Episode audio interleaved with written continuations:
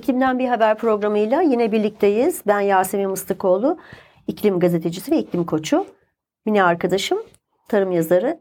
Evet. Ben de yanına bir şey ekleyebilir miyim Yasemin? Benimkinin önüne mi, kendi isminin önüne mi? Yok, seninkinin yanında zaten artık iklim koçu var. Daha ne ekleyelim yani, şeye sığmaz. Kadraja sığmaz yani. Yoksa ekleyelim ama benimkine de tarım yazarı fütürist. Fütürist mi? Futurist mi? Şimdi tabii Türkçe okursak fütürist tabii ama Google'da çevir deyince öyle çeviriyor. Tamam yani, nedir fütürist? Sen onu bize izah edersen ekleyebiliriz yani, tabii ki. Şarta bağlı diyorsun. Aslında gelecekte olanı biteni bugünden görüp ona göre işte konuşmak, yazmak, çizmek olarak. Zaten ben de tarımla ilgili, gıda ile ilgili bunu. Evet. O yüzden yanına fütürist diyorum ben hep. Sen zaten uzun süredir böyle çalıştığın için Mineciğim, yani bu ünvan zaten senin var olan bir ünvan. Biz bunu podcast'te kullanmıyorduk ama bundan sonra kullanalım tabii ki. Tabii ben mesela 24 yıl önce yazdığım bir raporu geçenlerde elime geçti. Şey yazmışım işte. O zaman 24 yıl önceden bahsediyorum.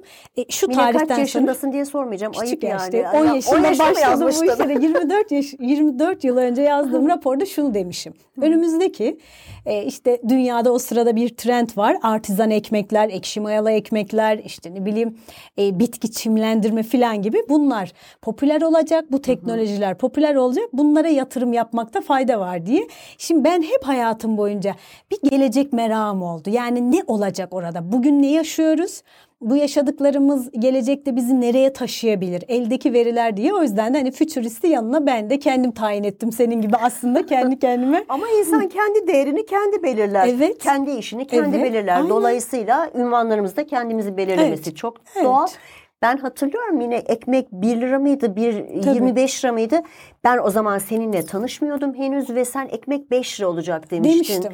Ve herkes... Tabii yani çok kızdılar. Çok kızdılar sana, kim kadın diye bir baktık şöyle. Bakanlık aradı. Twitter'da bir hafta herkes bunu repost ediyordu. Benim de adım gözükmesin diye şey yapıyordum. Allah'ım ne olur hani biri başımıza bela almayalım.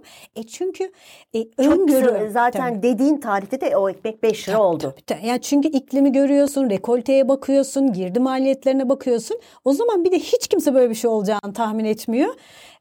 O yüzden de bugün de aslında işte senin iklim koçluğunda benim bu kadar bu konuları dert etmemiz, podcast'tir, YouTube'tur, yazılarımız, konferanslarımızın aslında hepsinin altında olanla ilgili, bitenle ilgili belki merakı olan, belki gerçekten hani öğrenmek isteyip de ulaşamıyordur bilgiye, onlara bu bilgileri vermek amacımız bu zaten. Elbette bu.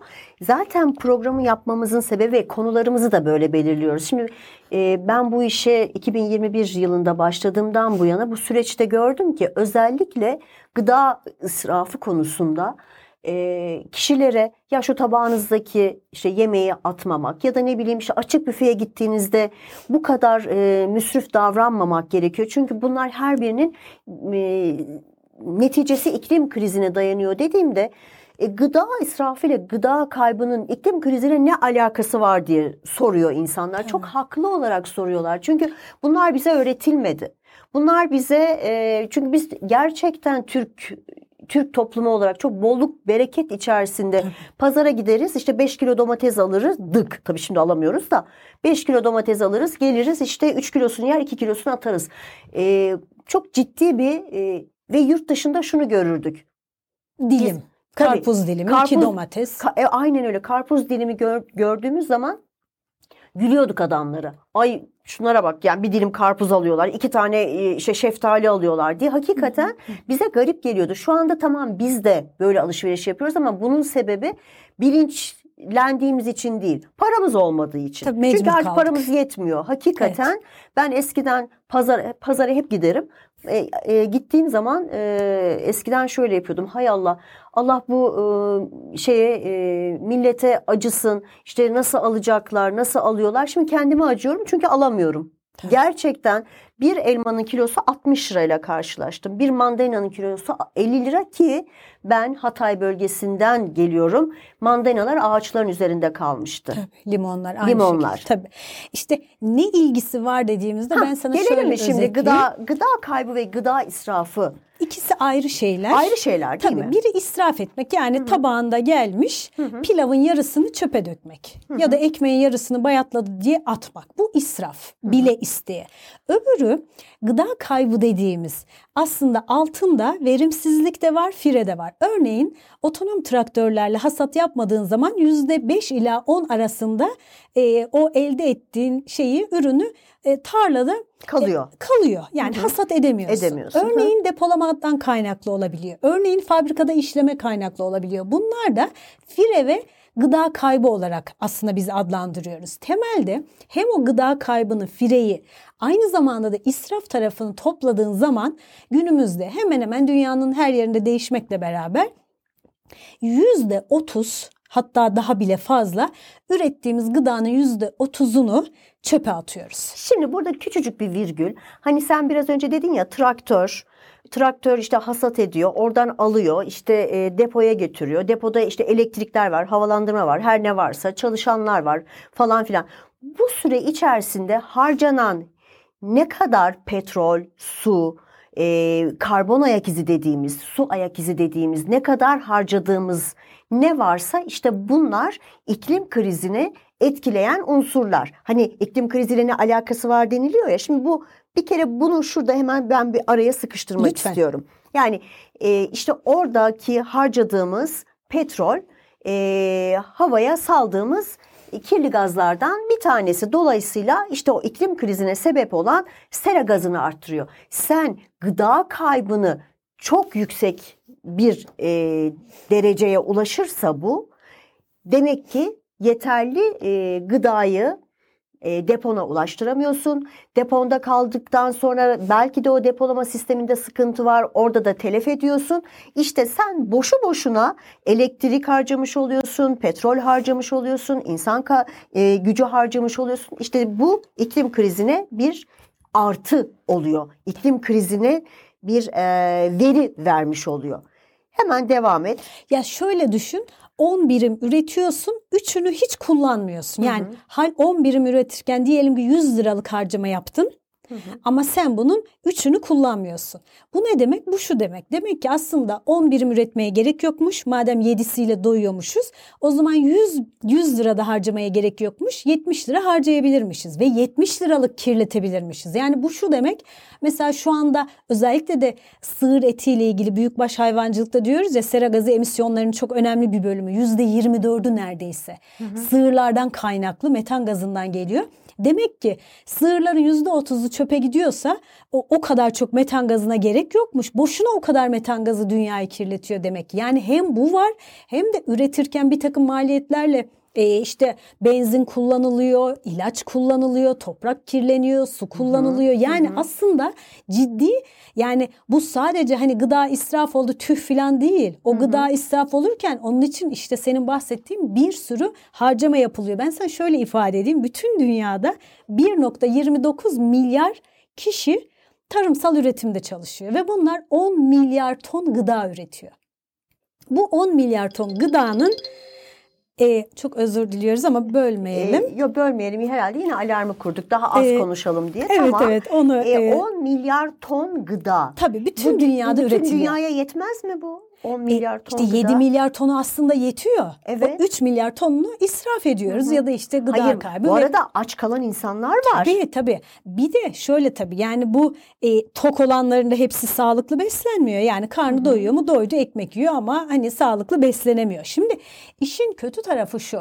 2050 yılında istatistik bu. Bunun %68 arttırılması gerekiyor. Çünkü insan o sırada 10 milyar olmuş olduk. Yani 10 milyar ton gıda 16.8 milyar ton olmak zorunda. Düşünebiliyor musun? Bunun için nüfusu doyurabilsin. Tabii nüfusu doyurabilmek için. Hı hı. Şimdi biz bugün bile tarımsal üretim yaparken enerji bulamıyoruz, su bulamıyoruz, insan bulamıyoruz. Ya da işte bunları depolamaya bilmem enerji bulamıyoruz, bunları taşımaya enerji bulamıyoruz. Yani bu kadar arttığında ekstradan bir sürü şeye ihtiyacımız olacak. O yüzden zaten iklim değişikliğiyle gıdanın, israfın ne ilgisi var dediğinizde bizim bir an önce ürettiğimiz gıdaların her bir lokmasını hiç israf etmeden şeye kazandırmamız gerekiyor. İnsanların tüketimine dahil etmemiz gerekiyor ki 16.8 milyar ton gıda ürettiğimizde de onun da gene %38'i çöpe gittiği zaman bir hesap yapalım. 4,5-5 milyar tona denk geliyor. Yani aslında eğer israf etmezsek bu kadar çok gıda üretmemize, bu kadar çok masraf etmemize gerek kalmayacak. Çevreyi de bu kadar çok kirletmemiş olacağız. İklimi de bu kadar çok tetiklememiş olacağız. Basit bu aslında. O yüzden çok çok önemli. Evet, bir işte gıda kaybı var. O üretimden tüketime gelen kadarki olan kısım. Bir de yiyecek israfı var. Tabii. Yiyecek israfı zaten işte hepimiz evlerimizde, tabii, restoranlarda, orada burada gördüğümüz şeyler. Yiyecekler israf edildikten sonra nereye gidiyor? Çöpe gidiyor. Tabii bir de yani çöpe atarken çöp poşeti kullanıyorsun. Çöpe attı belediyeler, atık yönetimi yaparken onunla ilgili enerji harcıyor, dönüştürmeye çalışıyor, suya karışıyor, suyu kirletiyor. Ya da işte o başka bir şey. Yani aslında hani şey derler ya, yaparken ayrı harcıyoruz, dönüştürürken ayrı harcıyoruz. Halbuki çöp halinde ayrı harcıyoruz. Tabii, çünkü tabii, neticede işte bu çöpe gidenler metan gazı demek. Az önce tabii, sen tabii, sığırlardan tabii, oluşan metan gazından söz ettin. Ben bunu hep tekrar söylüyorum. Sığırların gaz çıkartması. Tabii, bildiğin gaz. Bildiğimiz yani dışkılarken çıkarttığı gaz. Sığırların çıkarttığı metan gazı. İşte dünyayı kirleten en büyük sebeplerden bir tanesi sığırlar dışkılarken çıkarttıkları metan gazı. İşte bir de bu yiyecek israfından kaynaklanan metan gazları da. Hani ne ilgisi var? İşte çöplerdeki bu ilgisi var. Ya eskiden hatırla. Her şehrin bir çöp şeyi olurdu, bölümü olurdu. O zaman tabii atık yönetimi yoktu. Ve o mahalleler çok ucuz olurdu. O mahallelerde yoksullar otururdu. Çünkü derlerdi ki koku geliyor, gaz geliyor. Yani bunların Ankara'da hepsi... Mamak semti tabii, öyleydi. Tabii o yüzden de orası gelişemedi. Şimdi de zaten iş işten geçti. Atıkla ilgili yönetim var. Orada çok güzel tesisler var ama hani hep diyoruz ya, o yüzden gene söylüyorum iklim koçu veya ben ona şey diyorum, yani haysiyetli bir yaşamın kapılarını aralamak zorundayız. Yani yediğimizden, içtiğimizden, uyuduğumuzdan, her adımımızdan artık sorumluyuz. Sadece etik yaşamak zorundayız. Tabii. Alışkanlıklarımızı değiştirmek zorundayız. Yani bu gıda kaybı ve israfında evet biz devletin de yapacağı çok şey var ama biz bireylerin de yapması gereken çok şey var. Geçen gün bir arkadaşım, ya tanıdığım birisi diyor ki işte eve ekmek alıyorum. Oğlu ekmeği yemediği zaman işte küfleniyormuş, çöpe atıyormuş. Alma o zaman dedim. Ya isterse? Buzdolabına koyacaksın. Yani buzluğa at. Bu kadar basit tabii. Buzluğa at. Yani. Hadi onu da atmadın, o da olmadı. Bir evde bir sürü atık oluyor. Onları bir karıştır git o zaman köpeklere, kedilere, şeylere ver, sokak hayvanlarına ver. Yasemin, hani belki biraz argo olacak ama bu ne biliyor musun? Bugünkü bütün bu sorumsuzca davranışlarımız, yazın yediğin hurmalar, kışın seni tırmalar. Aynen. 20 yıl sonra bizi olmasa da çoluğumuzu, çocuğumuzun hayat kalitesini öyle zorlaştıracak ki herhalde elimizi başımızın arasına alıp şey diyeceğiz. Tüh be, keşke yapmasaydık diyeceğiz. Yani evet, devletlerin yapması gerekenler var. Hatta bu konuda örnekler de var. Var. Ben hep çözülmesi gereken bir mesele olarak restoranlarda, işte tatil köylerinde görenler vardır muhakkak. Açık büfe, o mutfaklardan, tezgahlardan alınan yiyecekler konusunda son derece kötü davranıyoruz ya. Yani bir insana yakışmayacak şekilde onu, o tabağa, seninle de gittiğimiz yerlerde o tabağa koyduğun şeye asla yiyemezsin. Yani kardeşim, niye onu dolduruyorsun? Gerçekten insanlar bu konuda eğitilmeli, bilinçlenmeli ama ülkelerin de yapacakları var değil mi? Çin vardı bu konuda bir örnek. Temiz tabak kampanyası mıydı? Neydi? Bir şey vardı. Evet. Hı-hı. Devlet bunu çok ciddiye alıyor. Yapısal olarak da restoranlarda bayağı böyle müfettişleri var. Gidiyorlar, tabağının fotoğrafını çekiyorlar. Eğer orada bir bırakmışsan ciddi cezalar var ve ödüller de var elbette. Buna yönelik sadece böyle hani bir sosyal sorumluluk falan değil. Bildiğin hani Çin biliyorsun sigara içme diyor, içirmiyor. Çocuk yapmayacaksın diyor, yaptırmıyor. Ve üstüne Çin'de biliyorsun şu anda sosyal vatandaşlık diye bir puanlama sistemi var. O sistem içerisinde aslında hep konuşuyorduk ya iklim kimliği. Evet. Sosyal kimlik gibi bir kimlikleri var. Bütün gün içinde kırmızı ışıkta durdu mu? Y'ye yol verdi mi? İsraf etti mi? İşte ne bileyim sığır etimi yedi, küçükbaş hayvanımı tercih etti gibi aslında uçağımı tercih etti, toplu taşımamı tercih etti, tek kullanımlık işte bardak mı kullandı yoksa evladiyelik ürün mü gibi bu projede onların bir parçası. Toplamda sana yıl boyunca diyor ki senin 1000 puanın var diyor.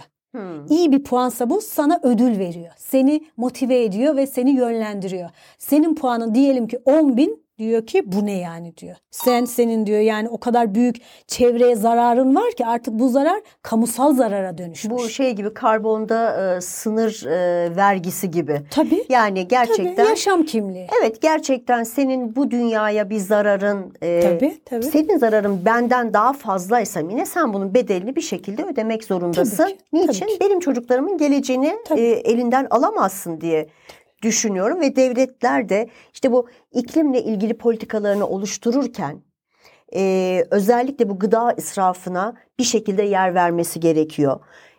Bizim ülkemizin henüz yok böyle bir çalışması. Demeyelim. Gıdanı koru diye bir kampanya vardı. Ekmek israf etme diye bir kampanya vardı ama adı üzerinde bir şeye sen kampanya dediğinde belli ki bu bir pazarlama bir şeysi. O yüzden de işte ya Çin'deki gibi bir takım yapısal düzenlemelerle ya başka bir takım zorunluluklarla aslında hani ya ben sana şöyle söyleyeyim. Biz bundan herhalde 10 yıl önce bir hesap yapmıştık. Bir ailenin, orta gelirli bir ailenin, hatta yoksul bir ailenin bir yıl boyunca çöpe attığı ekmekleri eğer atmasa onun karşılığındaki bütçeyle çocuğunun yıl boyuncaki okul servis masrafını karşılayabiliyordu. Türkiye'de mi? Evet, Türkiye'de. Düşünebiliyor musun şöyle yani? Şöyle bir bilgi vardı. Ben de ona bakıyorum. Birleşmiş Milletler Gıda ve Tarım Örgütü'ne göre israf edilen yiyecekler eğer bir ülke olsaydı dünyadaki en büyük 3. sera gazı emisyon kaynağı olurdu diyor. Tabii. Yani sadece Türkiye'nin meselesi değil, evet dünyanın meselesi bu. El birliğiyle, vicdanen de bu konuya yaklaşmak gerekiyor. Bizler çocukken şöyle öğrendik hakikaten ekmek çöpe atılmaz. Günah. Geçen hafta hatırlıyor musun manipülasyondan bahsettik işte o ayılar azalıyor mu çoğalıyor mu hatırlıyor musun televizyonlarda sürekli bundan birkaç yıl öncesine kadar şöyle bir reklam dönüyordu kirlenmek güzeldir yani mesaj şuydu kirlen gel yıkan. Deterjanla yıka kirlen gel yıkan ya düşünebiliyor musun aslında bilinç altında ya bir Allah'ın kulu da çıkıp demiyor mu ki abicim bu kadar kirlen de yani her gün çamaşır makinesi mi atacağız her gün deterjan mı kullanacağız bu su yasak değil mi aynı marka aradan 2 yıl geçiyor ve bugün ne diyor? Tabağını temizle diyor. Ben de diyor su tasarrufu yapacağım diyor. Yani o yüzden de zamanın ruhu bazen bizi zehirleyebiliyor. Bizi bazen manipüle edebiliyor. Yani temelde vicdanı koyup doğru kararlar vermek, doğru politikalara destek olmak zorundayız. Evet, biz de bu haftaki programımızı şöyle bitirelim o zaman. Gıda israfını evinizde ya herkes kendi evinde yaparsa bu önlemi israf edilmemesi konusunda kendi mutfağının çalışmasını yaparsa bu büyüyecektir. Kitlelere ulaşacaktır. Dolayısıyla tabağımızdakini bitirelim. Tabağımıza ne kadar yiyeceksek o kadar alalım. Çocuklarımızı zorlamayalım. Ben Antakya'ya yerleştiğimde gördüm bu adeti. Yemek kabıyla masaya gelir, isteyen istediği kadar alıyor tabağına ve onu tüketiyor. Ankara'da doğdum büyüdüm, bizim evimizde öyle değildi. Annem tencereden koyar tabağımıza, masaya getirir, bunu yemek bitirmek zorundasınız. Ama beğeniyorsun, beğenmiyorsun, tok oluyorsun, aç oluyorsun. Demek ki herkes kendi evinin şekline göre, modeline göre bir çözüm bulabilir. Dolayısıyla bu konu çok önemli bir konu. Evet devletlerin yapması gerekenler var ama biz bireylerin de yapması gerekenler var diyorum. Son söz olarak. Evet yani bunun üzerine çok söylenecek bir şey yok. 2024 ile ilgili söyleyecek bir şeyimiz varsa bıçak kemiğe dayandı. Kararlar vermek, uygulamak zorundayız. Vicdanla haysiyetli seçimler yapmak zorundayız. Çünkü gelecek değişiyor. Hazır mıyız, değil miyiz? İşte tam da orada çoluğumuz, çocuğumuz, evimiz, barkımız, hayatımız her şeyden çok ciddi etkilenecek. Ve hep birlikte bu konuya hazırlanmamız gerekiyor. Evce, çoluk çocuk. Gerçekten bu konuda anneler, babalar bildiklerini, bu konuda öğrendiklerini de çocuklarına aktarması gerekiyor ki bu çocuklar da biraz daha duyarlı yetişsinler. Evet. Hep biz terbiye diyoruz ya hani. Hı-hı. Belki bir gezegen terbiyesi vermek gerekiyor. Evet. Yani gezegende insan olma terbiyesi. Sadece oturduğumuz yerdeki görgü kurallarına yönelik değil. Hı-hı. Yani bir sorumlu vatandaş, sorumlu gezegenin bir mensubu olarak bir terbiye edilmemiz gerekiyor. Evet, bu programda da gezegen terbiyesinin altını çizerek güzel oldu çok değil güzel mi? Oldu. Gezegen terbiyesi. Evet. Yine sen bir flash buldun, başlık buldun Mineciğim. Sosyal medyayı patlatalım. Çok teşekkür ediyorum hem sana hem bizi dinleyen dinleyicilerimize. Haftaya görüşmek üzere.